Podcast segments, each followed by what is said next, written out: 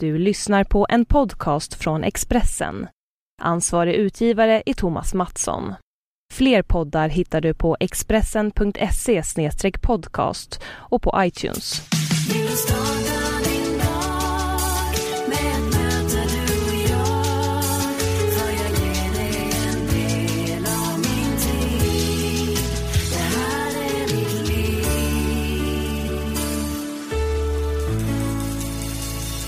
Hej och välkommen till ett nytt avsnitt av den här intervjupodcasten som heter Livshjulet och som görs av mig, Anna Hegerstrand.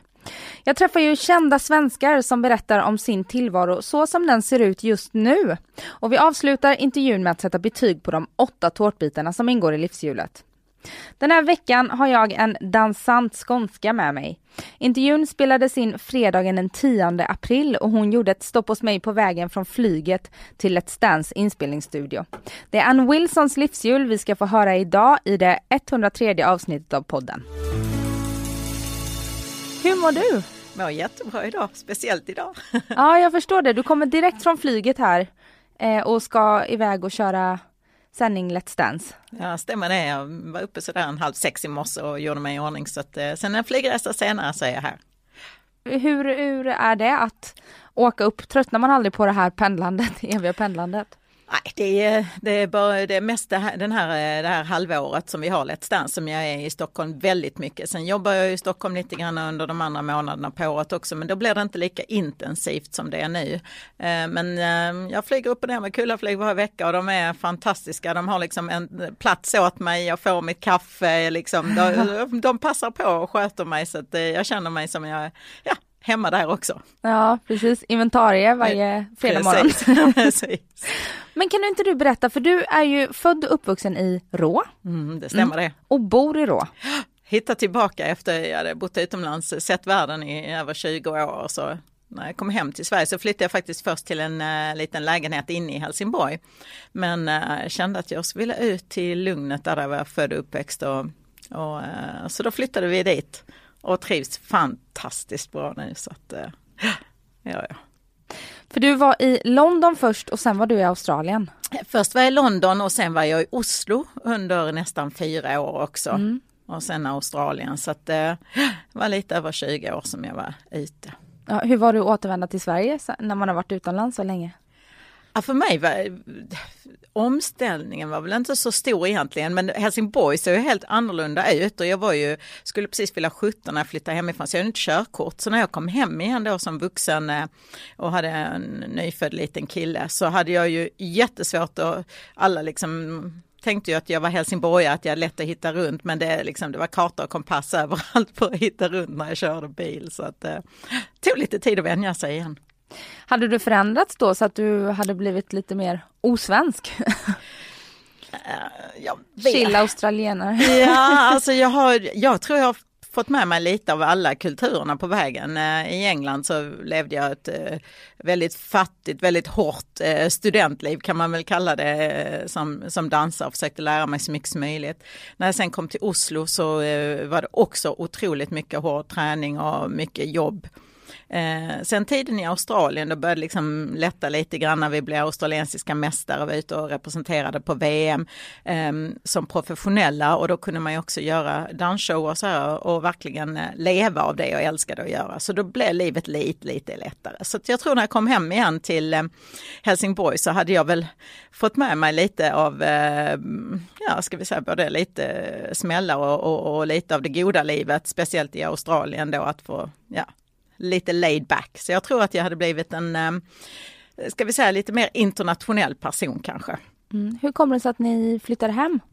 Det var faktiskt min exmake som eh, kände väl att eh, när jag då hade fått Tom att det var bättre att vara lite närmare Europa. Vi reste ju otroligt mycket från Australien och undervisade både i Asien och i Europa. Och eh, det kändes väl som det var lite för långa avstånd att bo i Australien när vi hade en arbetsplats i Europa. Så eh, vi beslöt oss för att flytta hem helt enkelt. Mm. Och Tom är idag 10 år. Kan El, 11 år. 11 precis. år är Och det är väldigt noga, han har precis ja, fyllt 11. Förlåt Tom. Jag ska hälsa honom. Men vad, kan inte du berätta, för vi har ju sett dig i Let's Dance i 10 års tid varje fredag. Eh, och det är ju det som man vet att du gör. Mm. Vad, vad gör du hemma när du inte sitter och Ja, ja, jag har ju många järn i elden alltid och jag har alltid varit eh, en arbetsmyra. Så jag, när jag kom hem till Sverige så var ju min första prioritering där jag blivit mamma för första gången. Så då var det ju, ja, man levde i den här mammabubblan en stund. Eh, Hur gammal var du då? Jag var 35. Mm. Var jag när jag eh, kom hem. Ehm, och eh, när jag då hade fått Tom så var, jag, var, han tre månader gammal när de ringde från den danska Let's Dance och ville ha med mig som dansare där. Så att eh, på så sätt så började jag ju i den danska Let's Dance. Ja, som dansare? Då? Som dansare ja. Aha. Och dansade där i två säsonger faktiskt. Och eh, under den tiden så kände vi väl att vi tog beslutet att vi skulle bli kvar och då köpte vi vårt eh, hus på Rå. Men samtidigt så funderade vi också på att starta dansskola för skulle vi nu bli här så, att, eh, så var det ju en stor viktig del i det hela och, och den driver jag fortfarande tillsammans med min exmake då, killen jag dansade med, Paul Wilson i många, många år. Mm. Så vi har en stor dansskola i Helsingborg nästan 1200 elever, så där är massor att göra. Allt från disco till hiphop till eh, barndans till eh, sällskapsdans, alla nivåer. Och vad är din roll i den där, undervisar du? Jag undervisar också ja. Jag står på golvet eh, en hel del timmar i veckan både med, med tävlingsdansare och sen har jag utvecklat en träningsform som heter Latin Fitness för 25 år sedan i Australien. Och det är ett eh, fysdanspass kan man väl kalla det som är baserat på de danserna man ser i Let's Dance. Ja. Eh, allt från cha-cha till samba och så vidare. Och det jobbar man då med de inre musklerna som hjälper en att styrka ryggraden och att man man får bra hållning helt enkelt. Jobbar bort lite ryggproblem och många som har stillasittande jobb kommer och, mm. dansar loss.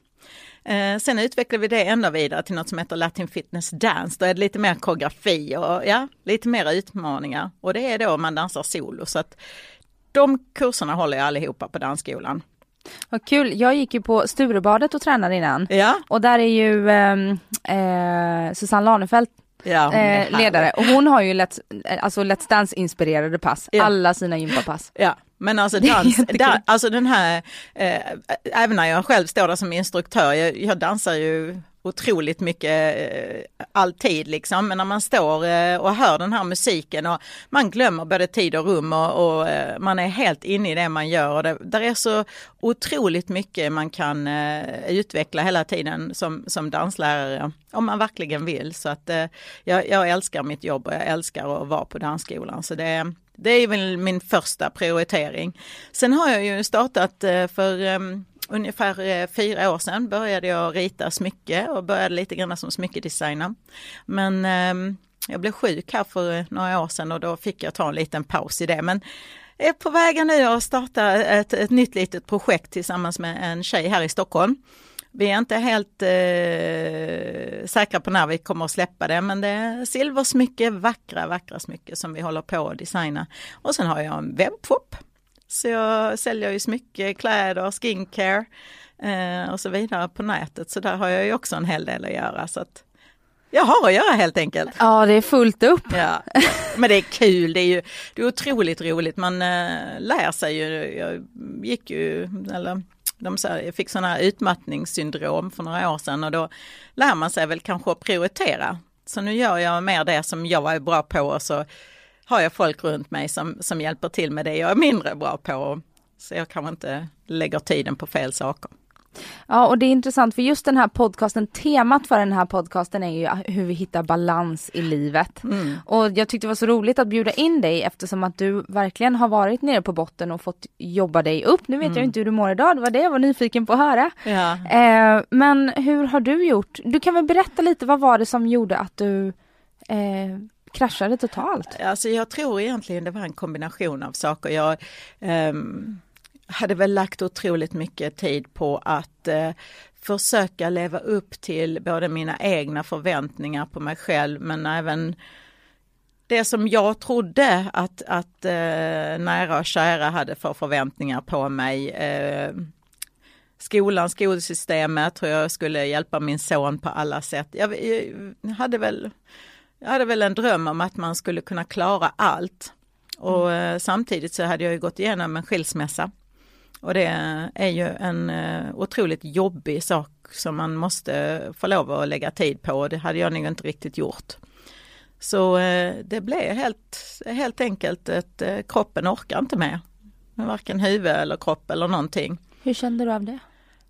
Um, ja, jag vill inte ens en gång tänka tillbaka på den här känslan för den, eh, den var eh, det var otroligt jobbigt. Jag kände bara att jag orkar ingenting med. Fick bara liksom checka ut och då hade jag en fantastisk familj. Min eh, syster kom hem till mig och tog ifrån mig alla mobiltelefoner, allting och sa bara jag sköter ditt liv nu.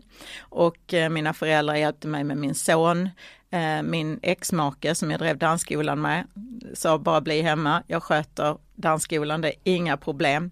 Och vännerna också, det var, det var Eh, jag var kanske eh, one of the lucky ones, jag vet inte.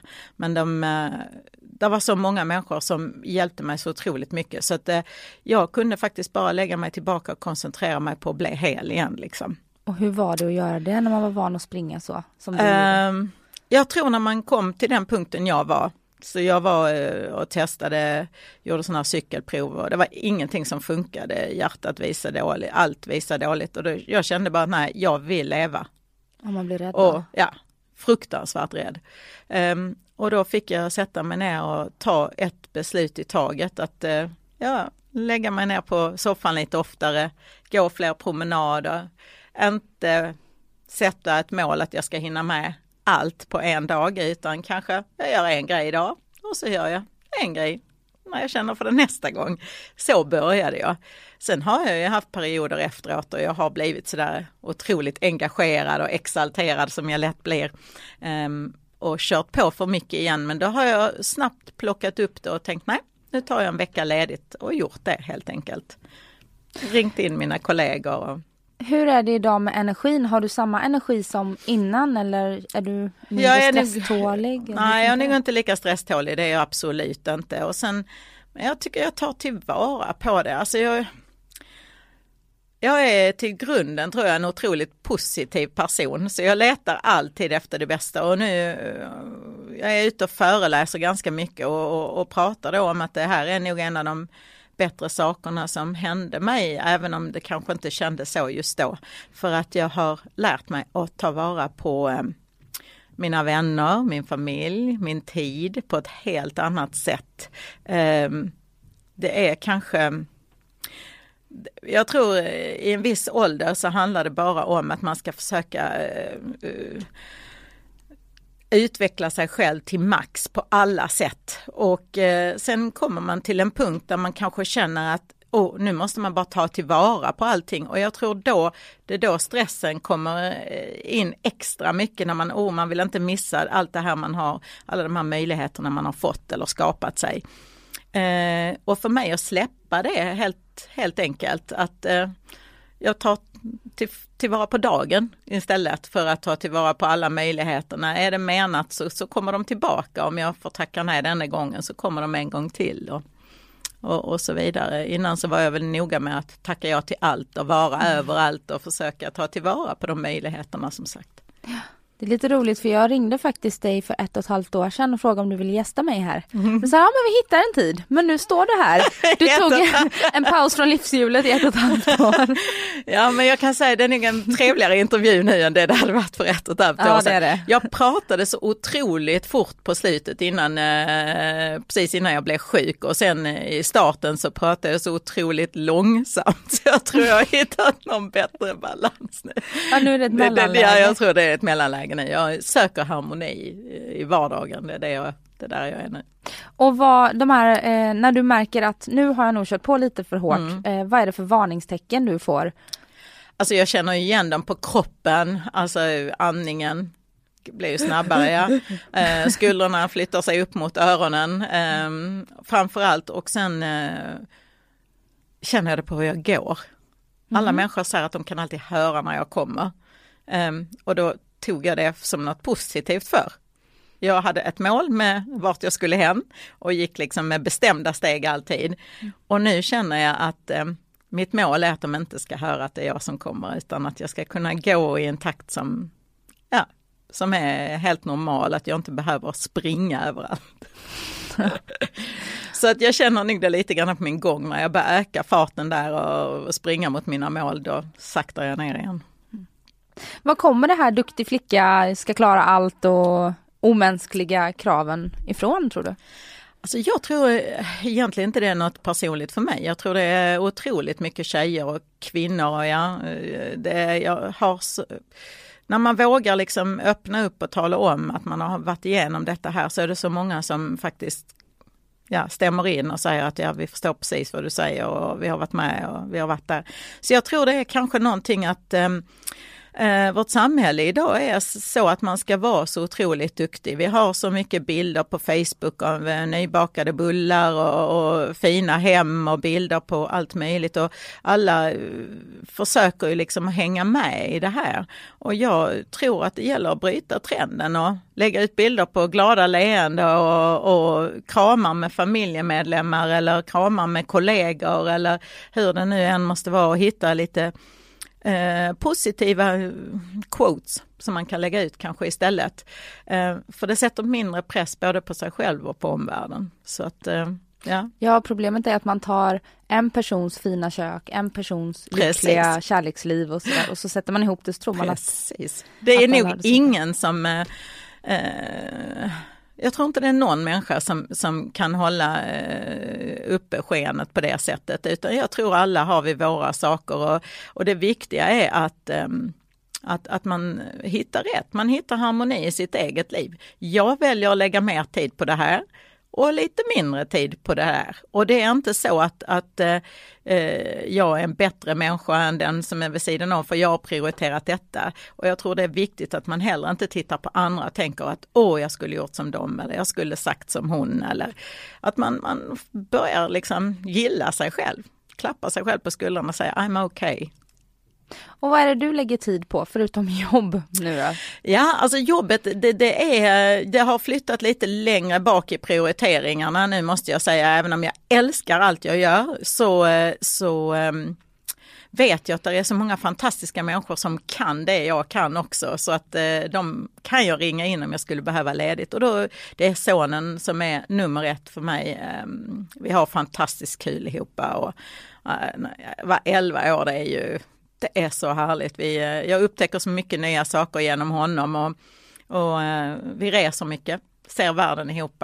Det är också någonting som jag bestämde mig för att um, lägga mer tid på resor och dela, mm. dela den biten med honom. Sen har jag fantastiska vänner. Jag har eh, haft turen, jag har en, en uh, lilla syster som, uh, som jag försöker spendera så mycket tid som jag kan med och, och tre fyra andra väninnor som jag träffar regelbundet och det, där lägger jag mycket mer tid nu och skrattar gott. Ja, du har ju två fantastiska väninnor som sitter nere i fiket ja, här och väntar på dig. Absolut, ja, det är, vi har stöttat varandra i, i mångt och mycket och det är, det är fantastiskt kul att och, och kunna eh, lägga tid på vänskapen. Jag tror det är otroligt viktigt att skratta åt sig själv och skratta med varandra. Och, ja, dela problemen med, med, med någon när man nu inte har en livspartner. Mm. Är du bra på att öppna upp och blotta dig själv? Absolut, för jag eh, känner väl att eh, de jag känner mig trygga med, de kan jag gärna dela med mig eh, med allt. Ehm, jag tror att det tar lång tid att bygga upp en, en ärlig vänskap som är riktigt djup. Men jag har haft turen att även om jag flyttade hem som vuxen person så har jag ändå kunnat hitta de här vännerna. Och jag tror inte att, eh, att eh, det skadar att dela med sig av, av den man verkligen är för då hittar man också vänner som, som verkligen man får på ett djupare plan, inte bara det här ytliga. Nej, det är inte så kul att umgås med någon som man märker inte släpper in, som allt bara är tipptopp. Då ja. känner man sig allt som en sämre människa. Ja, ja precis. Nej, det är liksom, och det är ju egentligen inte, det är ju inte, då berikar man ju inte varandras liv tycker jag, utan det, det handlar väl mer om att eh, dela med sig av alla sina downsides kanske man ska säga. För det är så man kan, man kan eh, prata sig till lite eh, ja, sans och balans tror jag i livet. Ja, det är ju de mörka perioderna man finner varandra verkligen. Mm, ja, man ser det. Hur är du som mamma då till din 11-åring?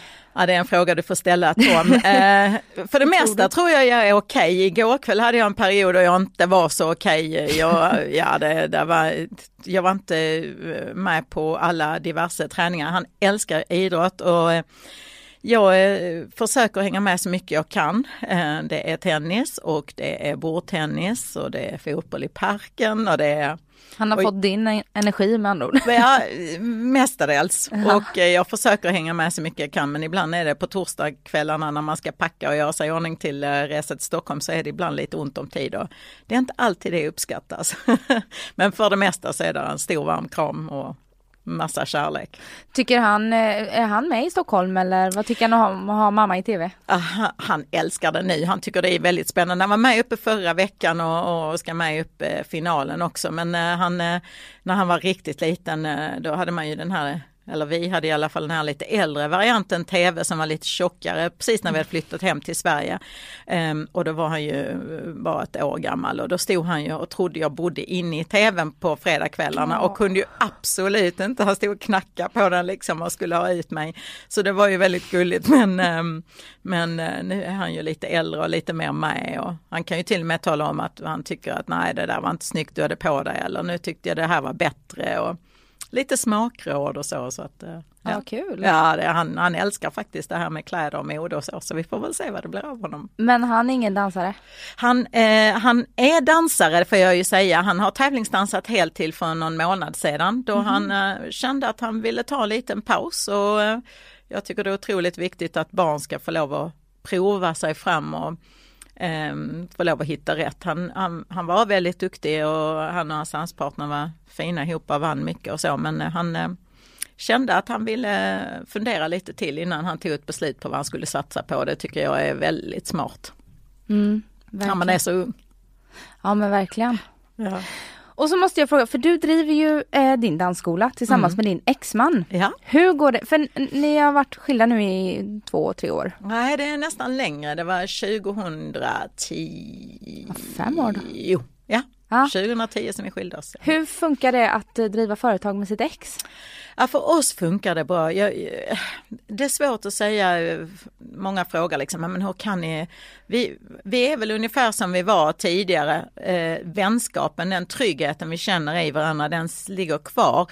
Eh, och på grund av att vi klarar av att behålla den så, eh, så tror jag att det det gör att vi känner oss trygga med varandra och där är mycket ärlighet, där är mycket respekt. Sen har vi ju inte haft, eh, har ju inte livet varit så alltid, det kan jag ju inte påstå men eh, jag tror att man gör val här i livet och vi tog det valet att för vår sons skull och för, eh, eh för vår framtids skull så ville vi vara vänner. Vi ville ha kvar den här vänskapen och, och tryggheten i varandra. Mm, vad fint. Ja, jag får väl säga att jag är både glad och stolt att vi har lyckats. Men sen har vi ju dagar Ja, där man är lite oeniga, men det var man ju tidigare också när man var gift. Alltså. Nästan mer kanske? ja, faktiskt, för nu kan vi liksom vara oeniga i någonting eh, vad det gäller eh, sonen eller eh, dansskolan och så, men sen så säger man hej då och då är det ganska skönt att gå hem till sig själv. kan man lämna det bakom sig liksom. Mm. Så att, men vi, vi är, där är mycket respekt. Mm. Eh, och har ni Tom då varannan vecka eller? Nej, Tom, eh, vi delar tiden lite grann på grund av hur vi har det på dansskolan, för vi jobbar ju där också så att mm. eh, när den som, eh, den som inte arbetar eller den som inte har Tom är på arbetet ungefär så kör vi så att det blir eh, Tom är väl hos mig ungefär fyra dagar i veckan och hos pappa tre dagar i veckan. Så. Mm. Mm. Och han bor i Rå också? Eh, han har precis flyttat ifrån Rå, han har ett eh, litet, eh, litet gulligt hus och har köpt lite utanför eh, Rå. Mm. ja. Och hur bor du då? Jag bor eh, kanske man kan kalla det ett litet radhus typ, nästan som ett engelskt radhus där, tre stycken vid sidan av varandra ute i Rå. Och älskar det. Det är väldigt litet men det är otroligt charmigt och helt lagom vad det gäller städning. Jaha.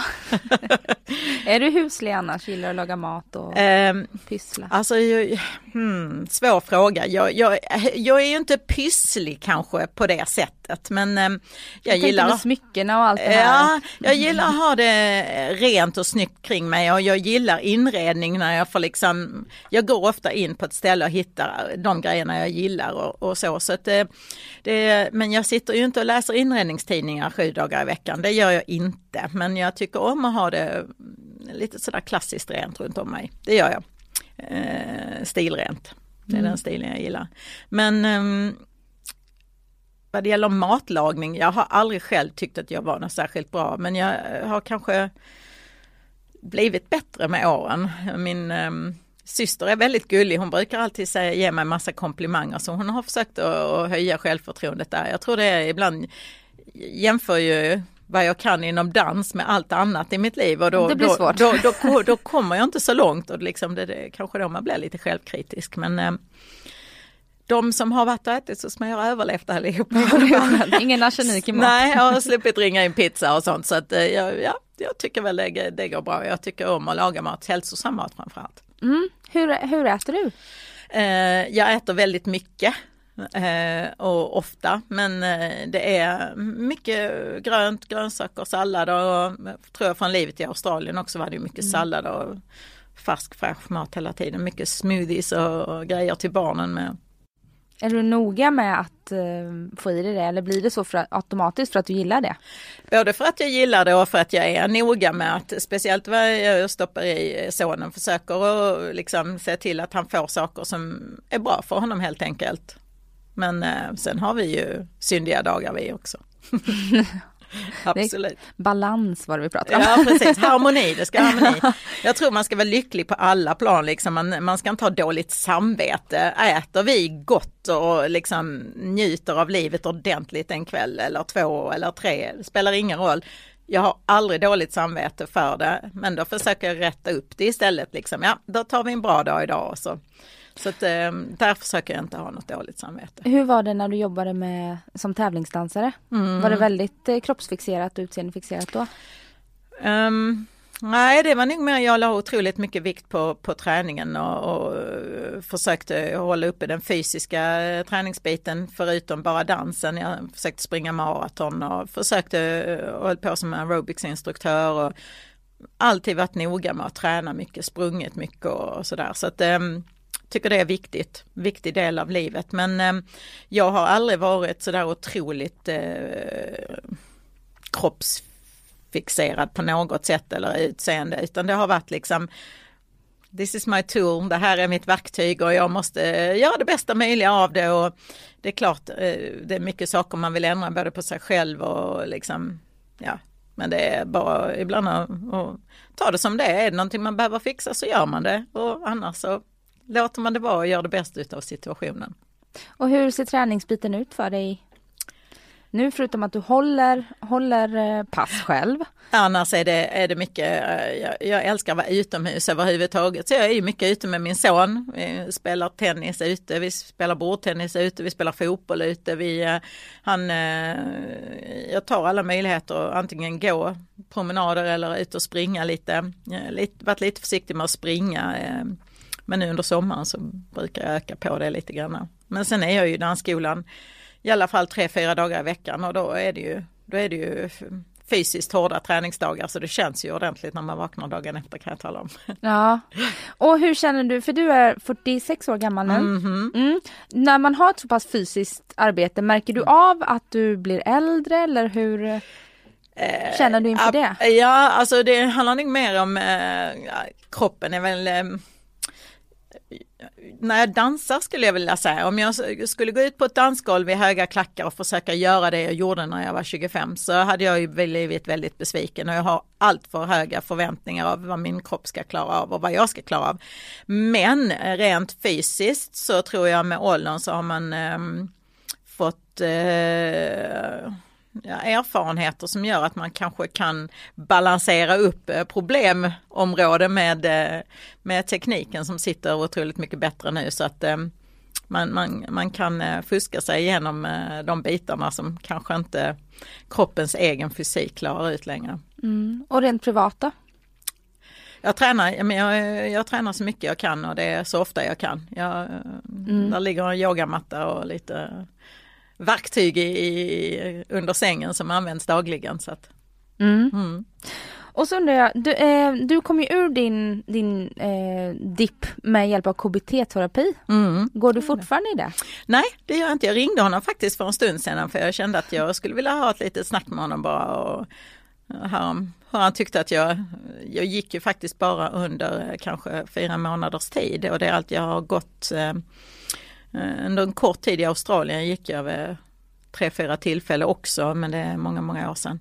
Så jag kände faktiskt att det var en väldigt bra grej att få lov att liksom diskutera saker med någon på eh, någon som är helt, eh, som inte känner en, någon som inte vet ens eh, bakgrund på samma sätt kanske mm. få lov att dela med sig. Så jag ringde honom och skulle bara prata om mig lite men eh, han var eh, på semester precis då så att eh, han svarade någonstans från eh, ja, Thailand eller vad det var. Så, han var inte så sugen på att höra dina problem. Ja, han, faktiskt, han pratade ganska länge, han pratade på lite men han sa att vi hörs när jag kommer hem och det kunde jag absolut förstå. Ju. Så att eh, ska försöka ta ett litet snack med honom innan sommaren här tänkte jag. Vad gav KBT-terapin? Um, Eh, killen jag gick och pratade med han var brutalt ärlig mot mig och det behövde jag nog. Ehm, det var ju inte så att han liksom sådär, tyckte synd om mig hela tiden och så utan han var liksom, ja, i princip att det finns människor som kan ditt jobb så sluta nu och liksom tycker inte så synd om dig själv och, och ja, jag, det är svårt att förklara men han gav mig en styrka i alla fall. Eh, gav mig tillbaka tron på att jag, jag klarar detta men jag ska inte känna pressen. Att det finns människor runt om mig som faktiskt jag kan lita på och som kan hjälpa till att ta tag i saker om inte jag orkar. Det är så lätt att ta sig själv på för stort allvar. Absolut och jag, när jag kom upp eh, till sjukhuset hos läkarna där så, så sa han, ehm, tror du du är den enda i världen eh, som klarar detta jobbet? Uh, nej, började jag själv tänka efter då och sen um, visade det sig när jag hade varit borta några veckor och så, så skrev jag ju mail till tjejerna på jobbet och sa hur går det och så. Så de bara, oh det går jättebra, de var så positiva så jag kände det var kanske bara bra att jag inte var där. De tog massa härliga initiativ och jag lärde mig otroligt mycket av att bara se hur de jobbade. Och jag var väldigt ödmjuk för hela upplevelsen att få, få lov att sitta i, i, i, i bakvatten en stund och se hur de eh, tog tag i allting. Det var väldigt, väldigt positivt. Skönt nu också att ha ett kvitto på att det verkligen funkar. Mm. För då, då var det lite läskigt, du visste ju inte hur det Nej. skulle funka. Nej, det är ju det. Det är ju eh, den risk man får ta. Det var ju det som KBT hjälpte mig med, liksom att eh, eh, det är priset liksom för att du ska få mer harmoni i livet. Det är att lägga det, sätta dig tillbaka och låta andra hjälpa till och andra få engagera sig och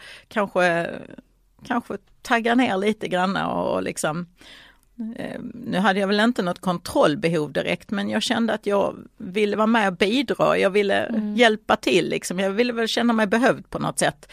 Och släppa på det var en stor grej.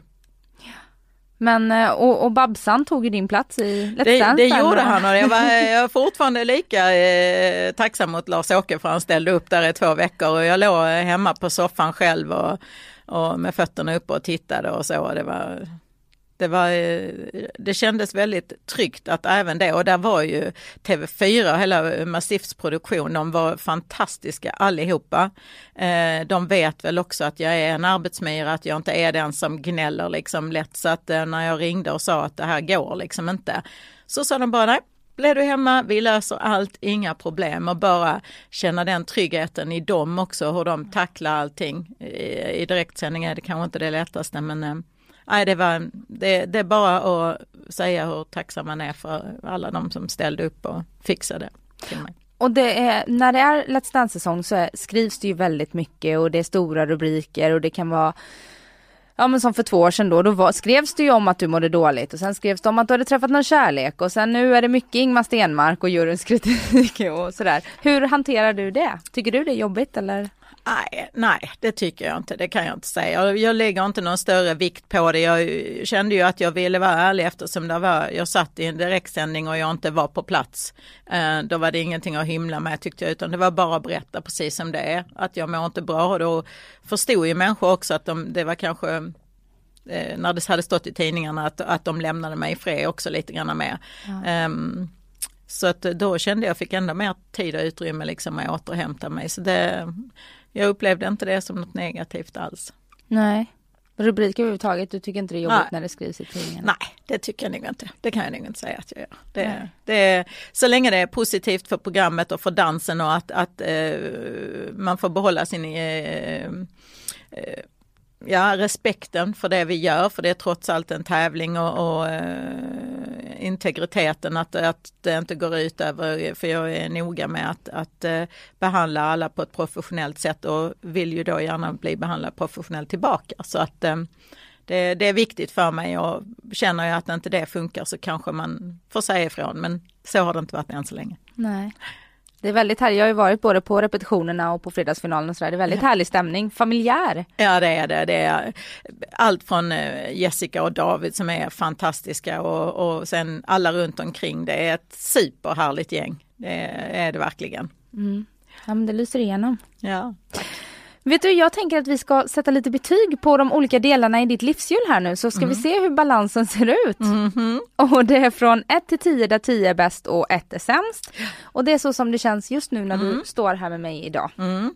Och då börjar vi på med kärlek och då är det inte kärlek till din son utan som kärleksbiten det här mellan en Eh, dig och en annan partner om det finns eller inte finns. Eh, det finns ingen annan partner nu. Det har varit eh, lite turbulent eh, efter jag skilde mig. Jag träffade Jonas under några år så det var en bra tid men eh, jag skulle väl säga nu så ligger det väl på trivs ju ganska bra med att och liksom eh, hitta mig själv och ge mig själv lite stöd. Så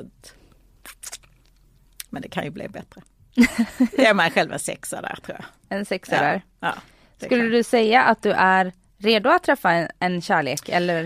Eh, det tror jag. Delvis är jag nog absolut det. Eh, jag har levt i tvåsamhet sedan jag var 20 år så att eh, det är någonting som jag gillar. Jag tycker om att ha en annan människa att dela mitt liv med. Så att eh, absolut, det, det är nog men eh, det ska vara rätt människa bara. Ja är Man ska klart. kunna ha den här, kunna vara sig själv och massa respekt för Mm. varandra. Och Och ha kul, framförallt humor är det absolut viktigaste. mm. Så det är humorn som är den viktigaste egenskapen. Har du några andra så preferenser på ja, drömmannen? ja, alltså jag har en grej för armar, jag vet inte vad det är för någonting, överarmar, snygga överarmar, stor, stor dos med humor och sen ska man gilla och, och träna alltså, och, och vara aktiv. För att jag är aktiv själv liksom, jag är, är ingen som eh, sitter stilla allt för mycket. Kanske gillar att resa för det gör jag också. Mm. Se världen. hänga med i ditt tempo. Ja då, jag kan väl vara lugn också om jag måste. Eller tror jag i alla fall. Jag har erfarenhet av att man lugnar ner sig när man blir kär. Ja, jo men alltså det är Ett tag. ju, det, jag skulle säga det, sen är det och det är så mysigt. Det är mysigt att vara kär, det är jättemysigt. Så vi får väl eh, hoppas att det händer igen. Mm. Mm. Men en sexa nu och familj och vänner. Det tror jag nog du kan eh, lägga på en nio.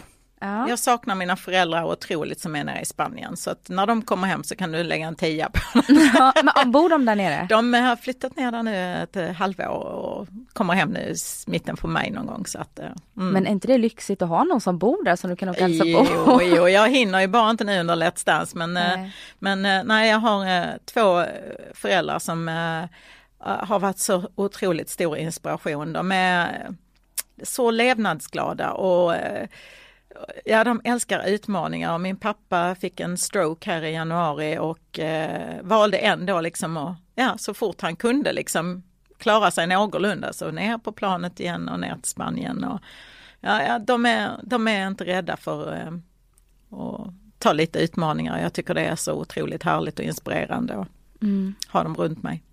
Och de kommer hem snart nu då, för nu börjar det bli härligt här. Ja, nu så fort det blir fint här så har de en stor fin båt och då ska de ner där och mysa och ha det gott i båten. Och, Ja, och de bor nere i, i Rå? ja, Ja. de bor nere i Rådhus. Ja, ja, då har du dem. Nära, bra Nära. ja. Och min syster bor nära också så det är härligt. Mm.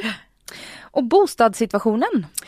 Jag älskar mitt lilla hus. Jag vill inte ha ett större hus. Jag har en eh, dansskola på 550-600 kvadratmeter som jag också ska städa och hålla ordning på. Så att jag är supernöjd med mitt lilla hus. Blir det en utökning av familjen så vet man ju inte men eh, så länge det bara är jag och Tom så är det mer än nog för mig. Ja, och vad får du för betyg då? 10.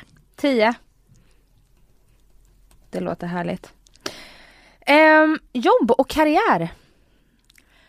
Jag kan inte önska eh, en bättre situation än det jag har. Och nu har jag lärt mig att säga nej om jag inte orkar mer heller. Så att eh, 10. Mm.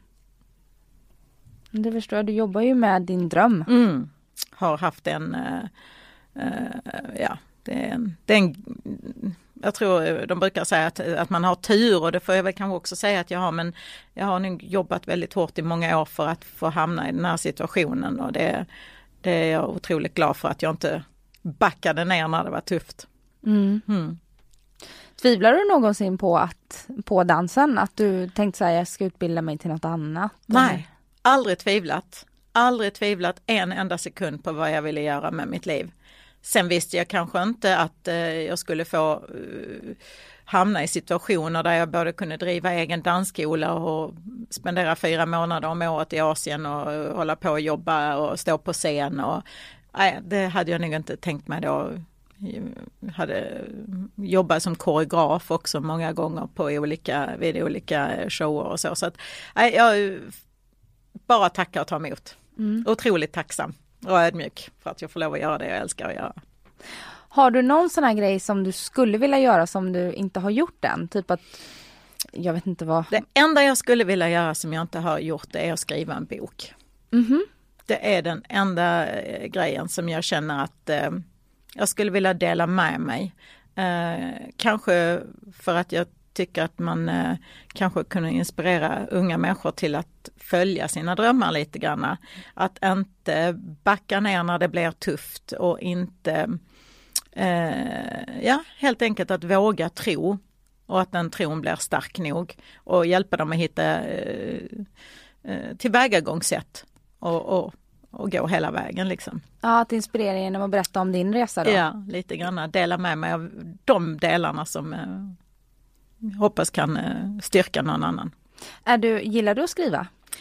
Eller? Eh, jag vet inte, jag skriver väl eh, måttligt mycket men jag tror att jag har eh, otroligt mycket tankar kring när jag gör föreläsningar och, och så, så gör jag ju mycket anteckningar och jag har läst otroligt mycket eh, både Deepak Chopra och Dalai Lama och, och Richard Branson som jag har följt helt sedan jag var tonåring liksom och hans utveckling till som eh, entreprenör och som eh, också levt sina drömmar i princip. Eh, Anthony Robbins, jag har, eh, ja,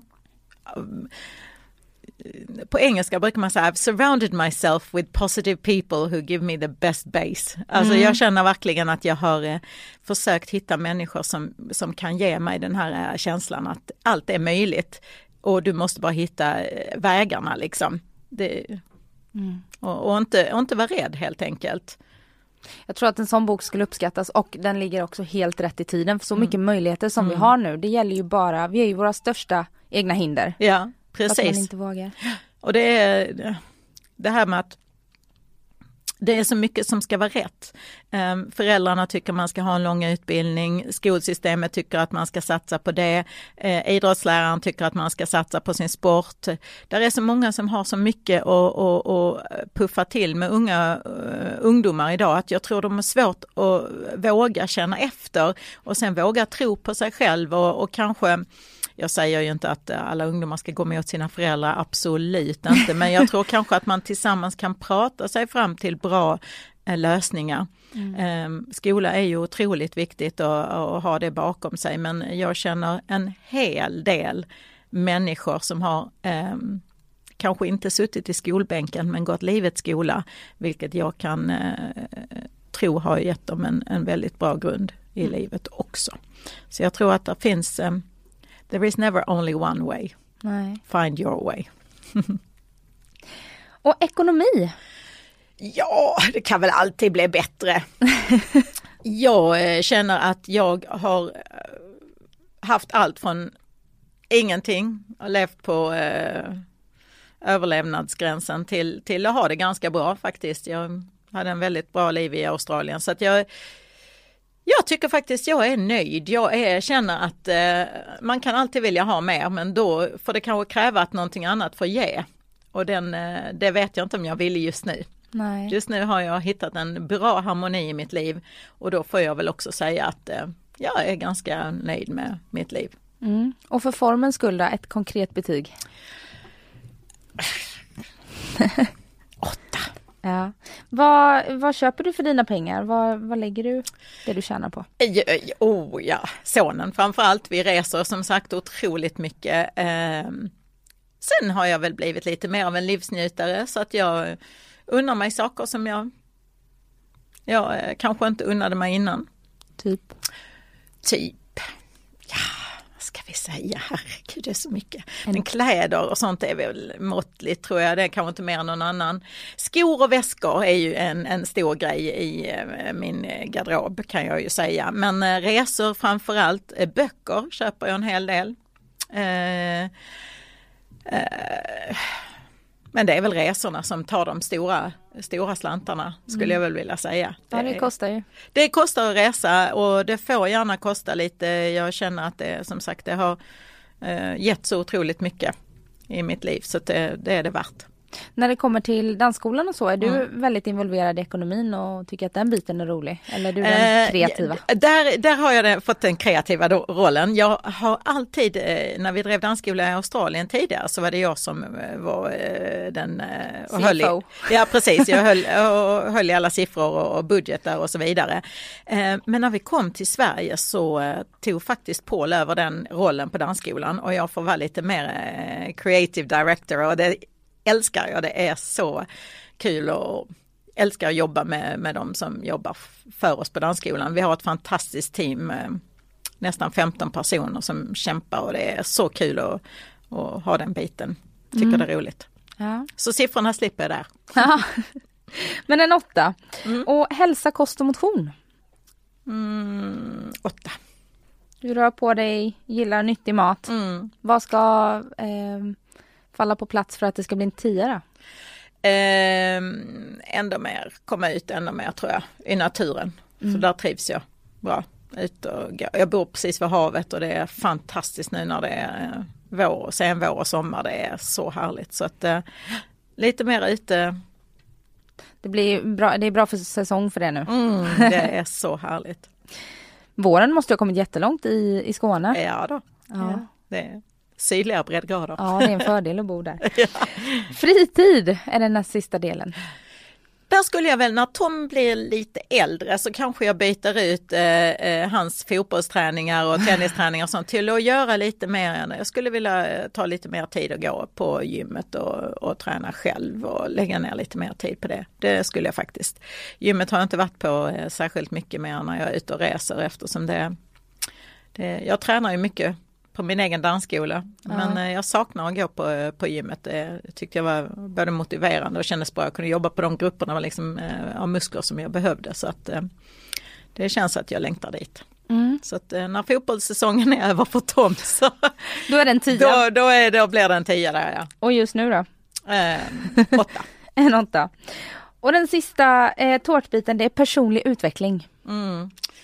Där eh, skulle jag nog vilja säga att jag är på nio nu. Jag har känt att jag låg på en femma tidigare och har verkligen kämpat med den biten och tror jag är en bättre vän. Jag tror och hoppas att jag är en bättre dotter och syster och hoppas att jag så småningom kan bli en bättre livspartner för någon. Ja.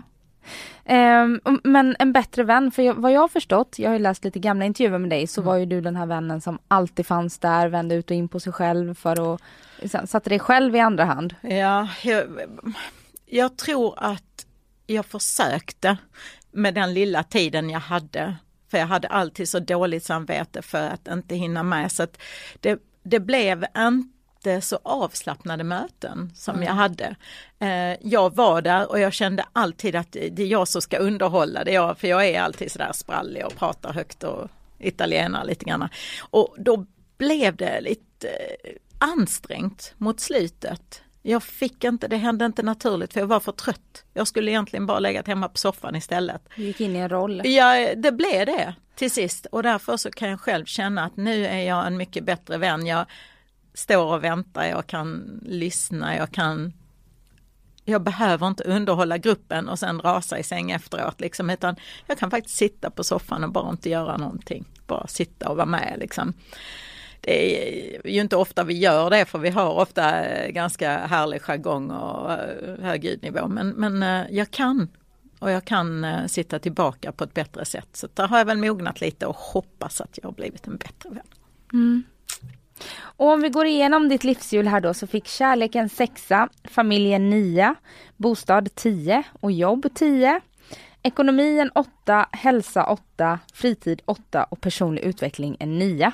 Mm. Det är bra betyg ja, Jag skulle säga, jag ger mig själv ganska bra Men jag Det låter är, som du mår bra idag. Ja, jag gör det och jag är på en, äh, ett bra ställe tror jag. Jag känner att jag har äh, bättre verktyg själv till att hjälpa mig själv till rätt ställe och jag tror jag hoppas och tror att jag kan förhindra att sånt här skulle ske igen. Sen är det ju aldrig några garantier.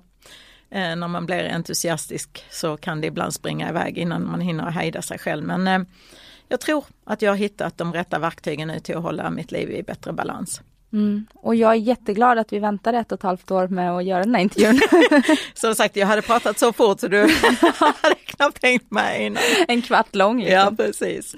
Men tack snälla för att du kom hit och gästade mig och ha en kul kväll med Let's Dance-gänget ikväll det, nu. Det ska jag absolut ha. Tack för att jag fick komma hit. Ja, hej då. Hej hej.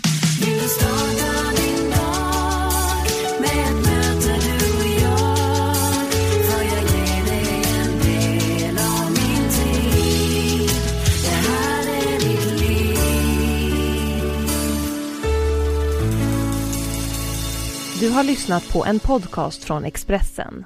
Ansvarig utgivare är Thomas Mattsson. Fler poddar hittar du på expressen.se podcast och på iTunes.